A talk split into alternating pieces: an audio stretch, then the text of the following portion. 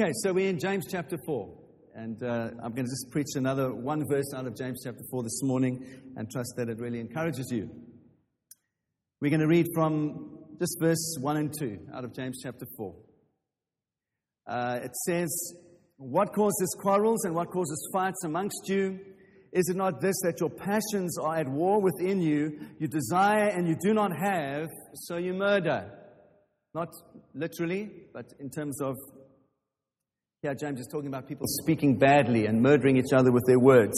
You covet and you cannot obtain, so you fight and quarrel. You do not have because you do not ask, and you do not, you do not receive because you ask wrongly and you spend it on your passions.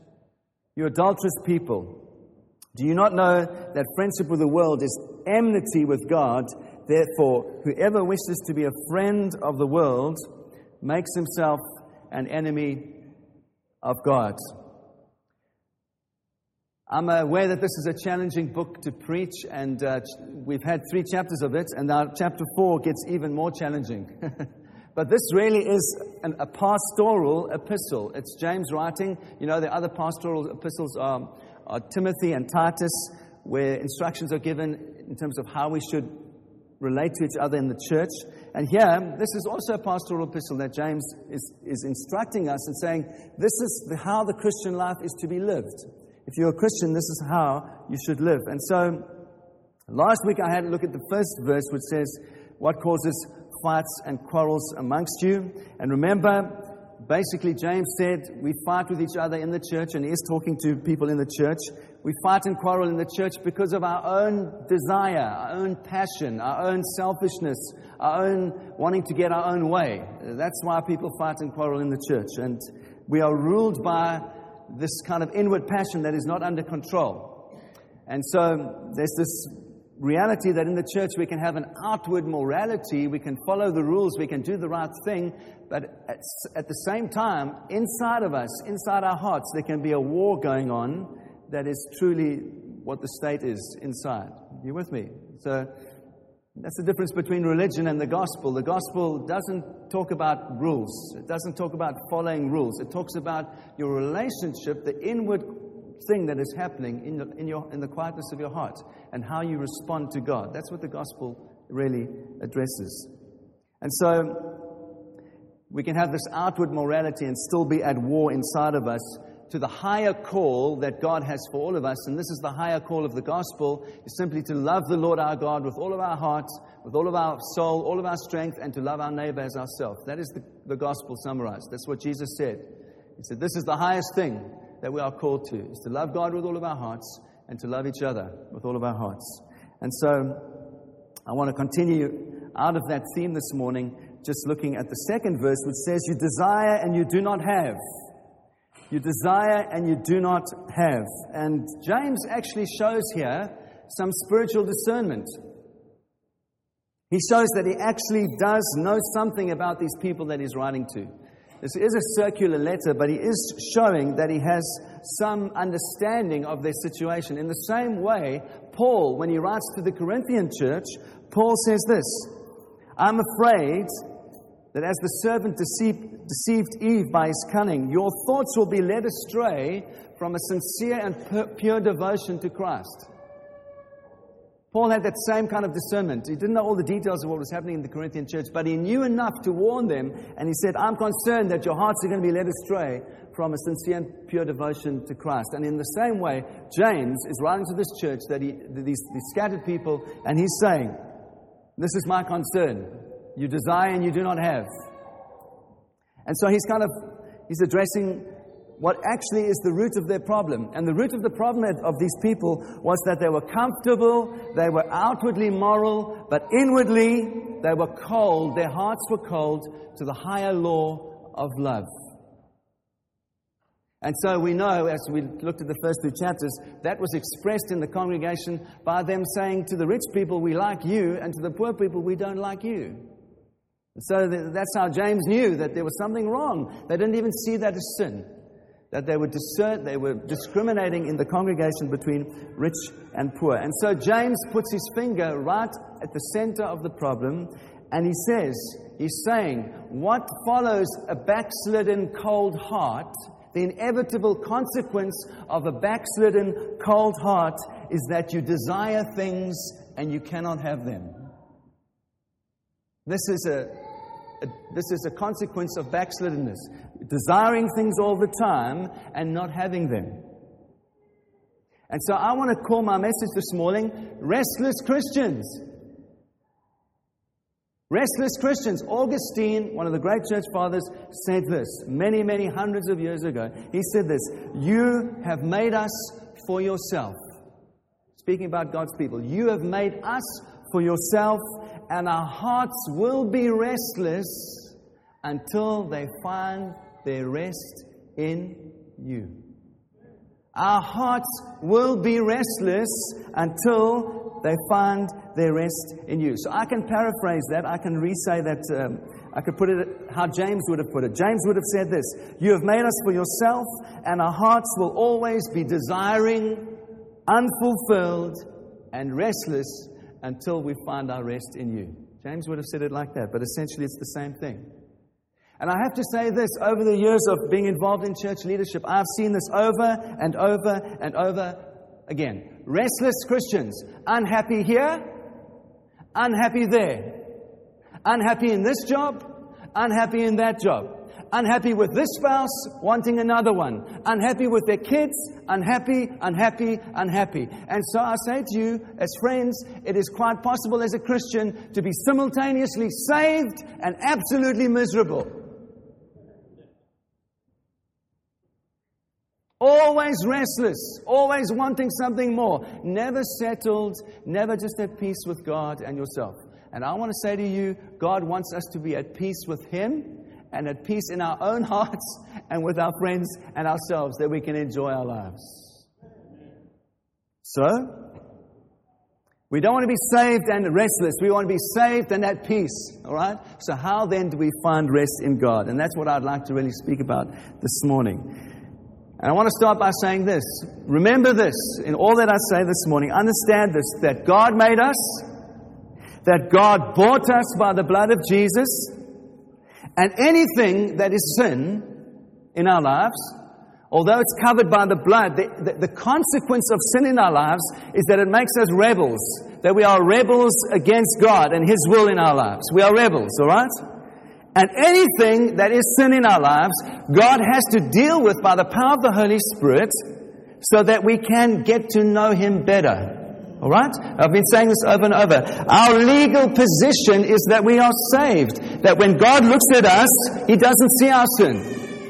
But there's a thing that we have to work out in our lives and allow the power of the Holy Spirit to transform us so that what is legally true becomes true of us as we live our lives that we are becoming more patient, more kind, that our, our mouths are becoming more controlled, etc., etc., etc. Do you get what I'm saying?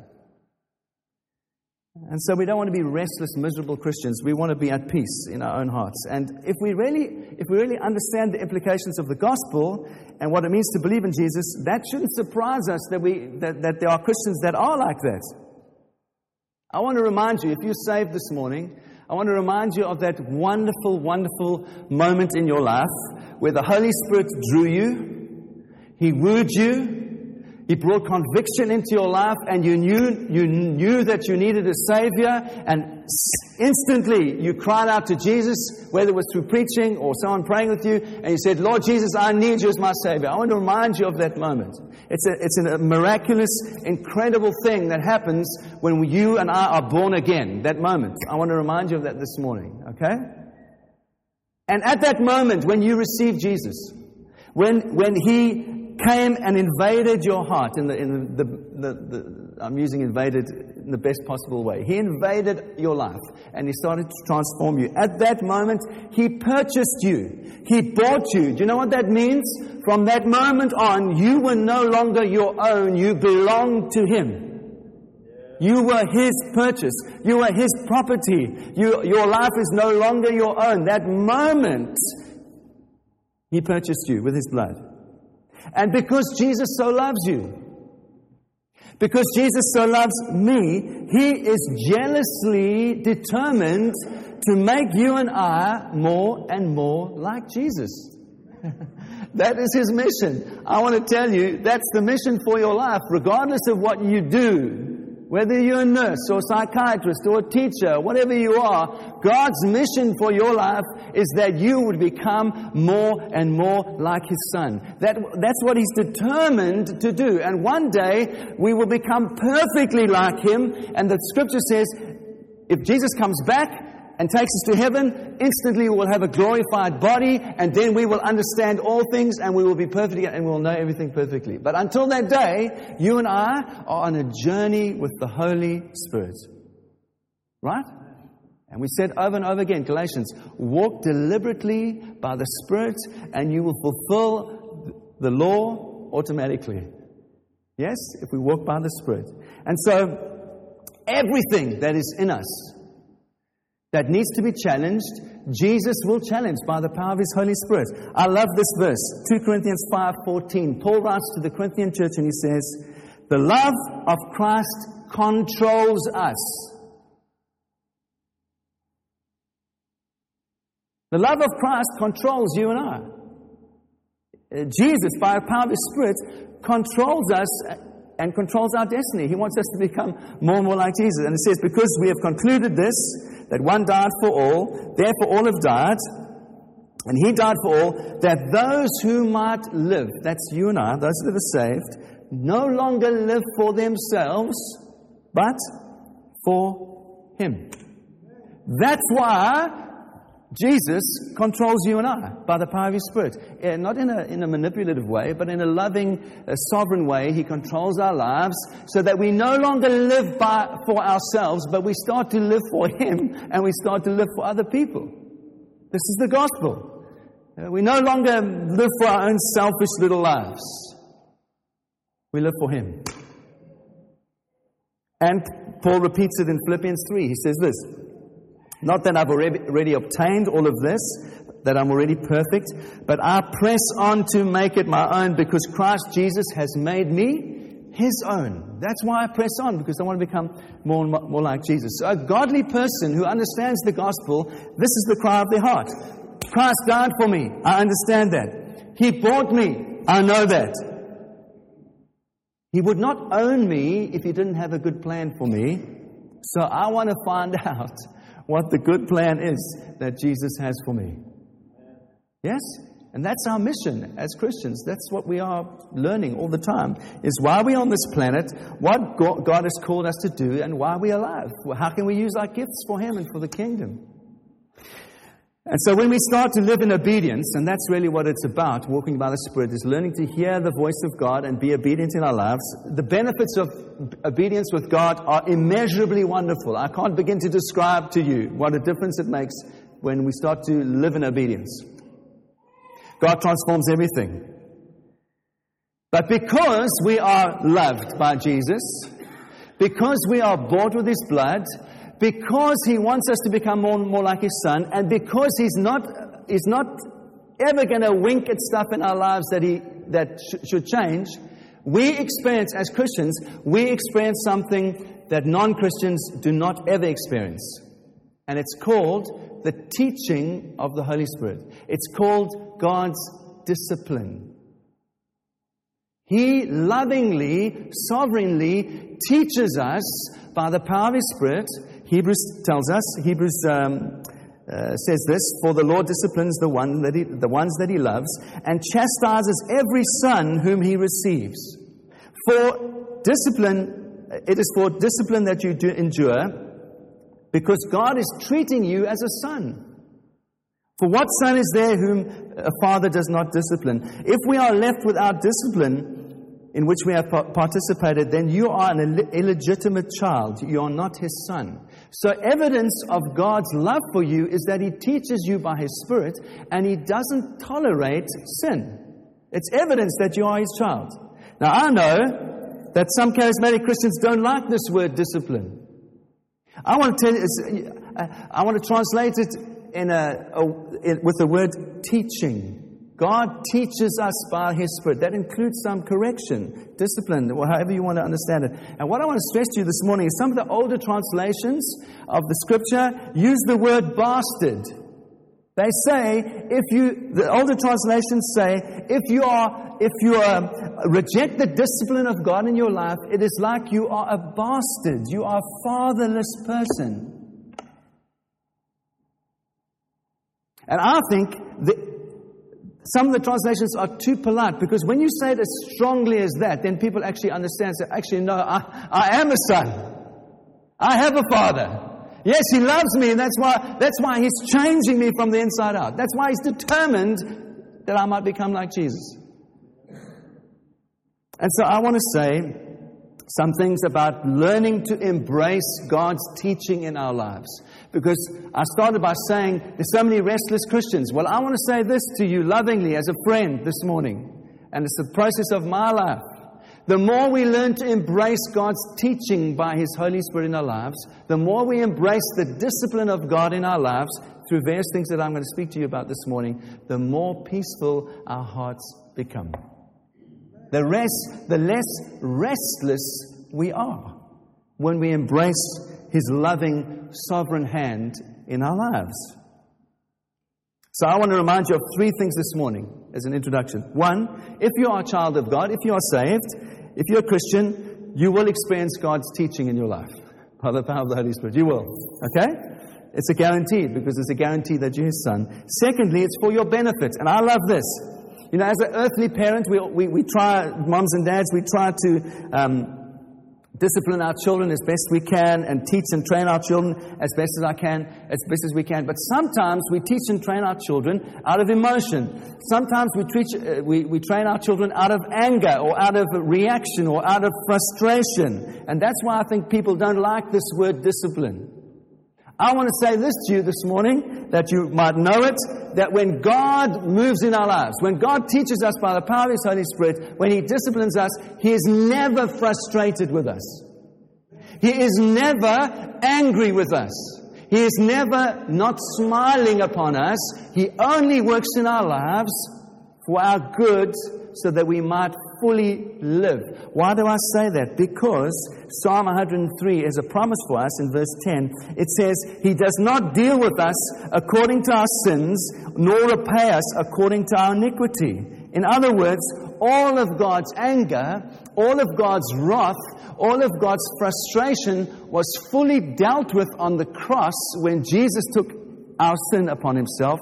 And so when God now responds to us, it is never with anger, frustration, out of emotion. He is fully in control and he only deals with us for our good. Can, I, can, can that be settled in your hearts this morning? He only, he only does that for our good. And thirdly, I've become aware over the last, the last number of years that charismatic Christians have an aversion to pain in their lives. They think if there's pain in my life, it means God is not blessing me. I want to say to you, it's got not, the pain that we or not. Has this thing just died? No. Okay. Why are we so averse to pain? Why do we think the highest goal that God has for us is that we would be pain free? I don't know why we think like that. It's not biblical. I'm not saying we're masochists. I'm not saying we invite pain. But in this life, we will have some trouble. We will. Jesus promised it. He said, You will have some trouble. And so, we've got to learn to deal with our trouble in a way that glorifies Jesus and brings honor to Him. Yes? And so, Hebrews tells us a wonderful thing in verse 11 of chapter 12. It says, In the moment, for the moment, discipline seems painful, not pleasant, but later it yields the peaceful fruit of righteousness for those that have been trained by it. How many of you want some peaceful fruit of righteousness in your life? I do. That's what I vote for. So when there's pain in my life and God is teaching me stuff, I want to be trained well by it. So the pain that I go through produces the peaceful fruit of righteousness. And I want to say to you, this is overwhelmingly good news. So, how does God train us? I want to give you five things this morning. Firstly, I want to say By his internal work in us. And what do I mean by that? Well, there's a kind of have you ever been, sat in a meeting or in a life group or something like that, and the Word of God comes, and it's like there's a surgeon's knife that goes into your heart, and you know God is just doing something really deep in you, and it's like, ah, yes, it's me. I'm sorry, Lord. Have you ever had times like that? No, none of you. Only me. Okay, well, that's cool. That's what I mean by the internal work. It's like God just puts his finger on something and you know, God is speaking to me. Yes, Lord, I'm guilty. That's me. Please, right now, let me deal with that. And that's, that's what the scripture says, Hebrews 4.12. For the word of God is like a living, active, sharper, two-edged sword, piercing the division of the soul and spirit of joints and marrow and discerning the thoughts and intentions of the heart. That's what happens. When the priest's word comes or someone shares something and it's life to you, it goes in. It's like you can hardly breathe, you can hardly speak, you know God's got your number. And here's the good news. If when that happens, our hearts are soft and open and we let the Word of God change us, then God doesn't have to use other stuff to get our attention. So I want to plead with you as a brother and someone who also, I sit under the word by listening to other people preaching and to studying. I'm trying to sit under the word myself. I don't point a finger at anyone. All I'm saying to you is when you hear the voice of God speak to you, don't harden your heart. Keep your heart soft and say, Jesus, please just help me not to be proud and stubborn. I want to change right now by the power of your Spirit. Please help me. It's the best way. it is the best way. Why? Because there's some other things that come if we harden our hearts. If we choose to harden our hearts, then God says, I so love you, Jill. and you're smiling, so that's why I'm thinking of you. I so love you, Jill. You didn't respond to my word, so now I'm going to let some things happen to try and get your attention. And so God uses external circumstances. And so,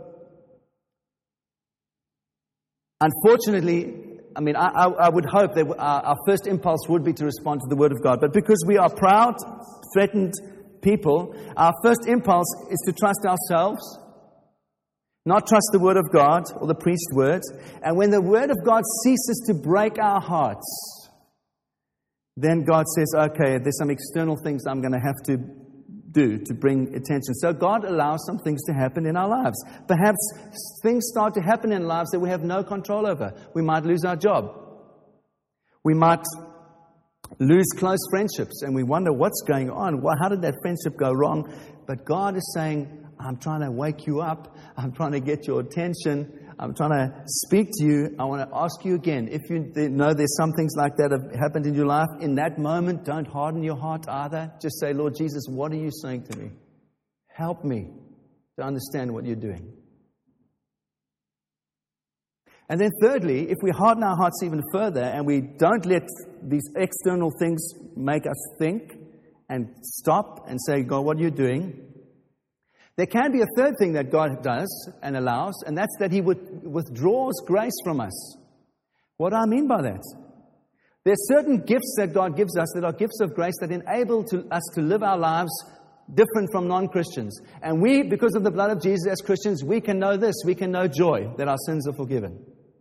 We can know His peace because His life is active, is active in us. We can know a sense of His will. We can know all of those things, which are beautiful things, and that's what separates Christians from non Christians. That actually, we, we have those things as a reality because they are there by the power of the Holy Spirit. We can feel His presence. We know we're saved. We know the knowledge of His will. And sometimes we can get to a place where we are so hardened to God that we even start to doubt that our sins are forgiven. We, we, we don't experience His peace anymore because we are so frustrated. And this is why James says, You desire, but you do not have. Here's the irony that James is pointing to. Non Christians lust and desire after things, and they get them. And Christians lust and desire after things, and they don't get them. Why is that? Well, it's like there are times in our lives when our hearts are so hard that God gives us over to ourselves. He gives us over to our passion. He gives us over to our own jealousies. He gives us over to our fuzzy thinking. He gives, up, gives us over to those things to try and wake us up. And so I want to say that we get sometimes we are so controlled by our own passion that we become worldly. It's like we are not saved. We, and that's what James is trying to say in this portion. He said, like I said last week, even the law points out that you are not living by grace. And so this is the place that these early Christians were at. It was an inevitable consequence of their backslidenness. They were outwardly moral, they were doing the right thing, but inwardly they were cold, they were dead to the love of God, they were fighting with each other, they were discriminating against the poor. And James says, Wake up. It's like they really were so close to the world that they wanted the world, but they couldn't have the world. Why? Because Jesus had his hand upon them. And he was saying, No, I'm determined that you're going to become like my son. And you see what I'm saying? We can be simultaneously saved and miserable. Restless, but saved. You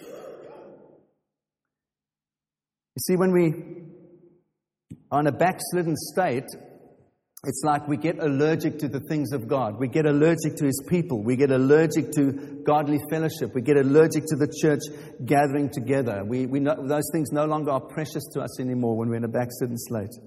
And the saddest thing is that these early Christians, they rationalized that. They made, they said this kind of thing. They said, well, every other Christian is like me. That's how normal Christians are. See, that when we backslidden, that's what we do. We project our own lives onto every other Christian and say, well, that's how every other Christian is.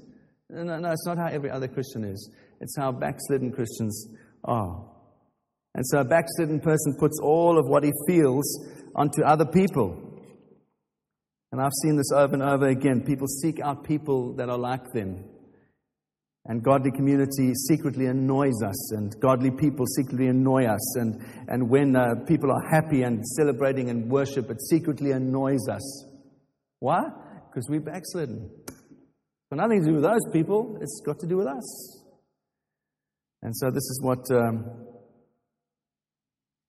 it's quite a grim picture, isn't it? but I want to say to you that little phrase, you desire and you don't have, is incredibly encouraging. You know why it's incredibly encouraging? Because it is evidence of God's grace still to us that He doesn't let us get what we desire because He so loves us. I thank God for the overriding grace of God in my life. I can point you to some times when I was younger that I desperately wanted a re- particular relationship to work. and I desperately wanted this to work. And I desperately wanted that for my life. And you know what? God frustrated me. He didn't let it happen. You know why He didn't let it happen? Because He knew if I got it, it would destroy me. And his overriding grace in my life was actually, Ant, I so love you, I'm not letting you get together with that person because I have someone much better for you. And there she is. Yeah?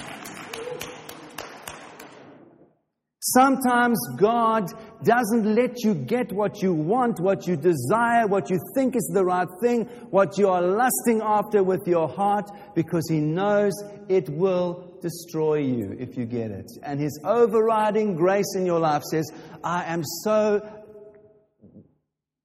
in love with you that I will not let that happen. It's an amazing thing. So, even, even in this little phrase, it speaks to us of the grace of God, the kindness of God, the mercy of God in our lives. And why does God do that?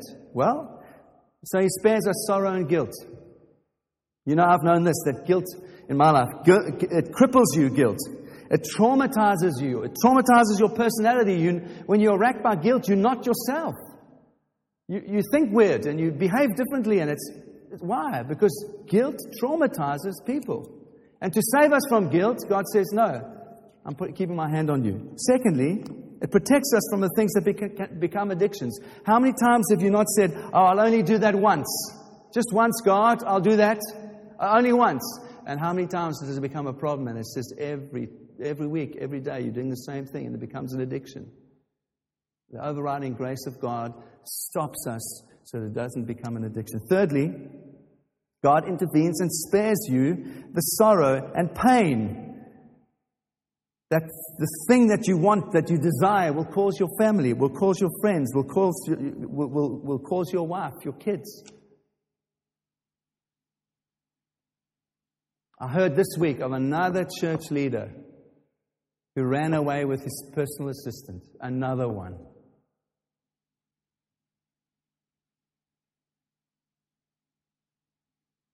It's, it's just so discouraging.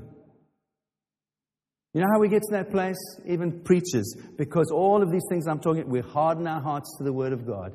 We harden our hearts to our friends. We harden our hearts to the work of the Holy Spirit. We harden our hearts to the overriding grace of God in our lives. And we say, we are arrogant enough to say, it will never happen to me. And what happens? It happens to us. And so, what happens if we continue to harden our, our hearts to the teaching of God? Well, the inevitable thing is shame. That's when we have rejected the overriding grace of God in our lives. We will experience shame. We will get caught out. When we so lust after that thing or that person that God does allow us to fall. I heard, um, uh, read a letter, John Newton wrote a letter, and he said this that God sometimes does let some of his children fall just to show them that it can happen. If you really want it, it will happen.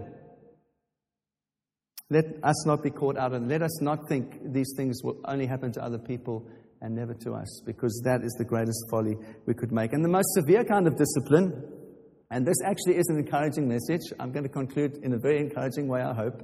But the, the inevitable consequence of shame, if we, if we even harden ourselves to the shame that God is trying to bring our attention to, the most severe kind of discipline that is, we know of in the New Testament is that people are asked to leave the church community. Paul put it like this He said, hand that person over to themselves and to the devil, that the devil might destroy their flesh, but that their spirit might be saved on that day. So, what does Paul mean by that? Well, when we, when we it's, it's uh, something of our lifestyle, when we've hardened ourselves to that point and nothing is going to impact us anymore, Paul says, put those people who refuse to repent, put them out of the church and he's referring to this situation in Corinthians. The Corinthian church was a very lively church. It was full of spiritual gifts, but it was quite immature. And so in this church, there was a guy that was sleeping with his mother in law. 1 Corinthians 5, go read it for yourself. He was sleeping with his mother in law and he refused to repent. So Paul says to the church, You put that man out of the church, put him out. So, you are to deliver the man to Satan for the destruction of his flesh, that his spirit might be saved on the day of the Lord. And so when people get to that point in their lives, they bring upon themselves a premature and often tragic end. But here is the great hope of the gospel.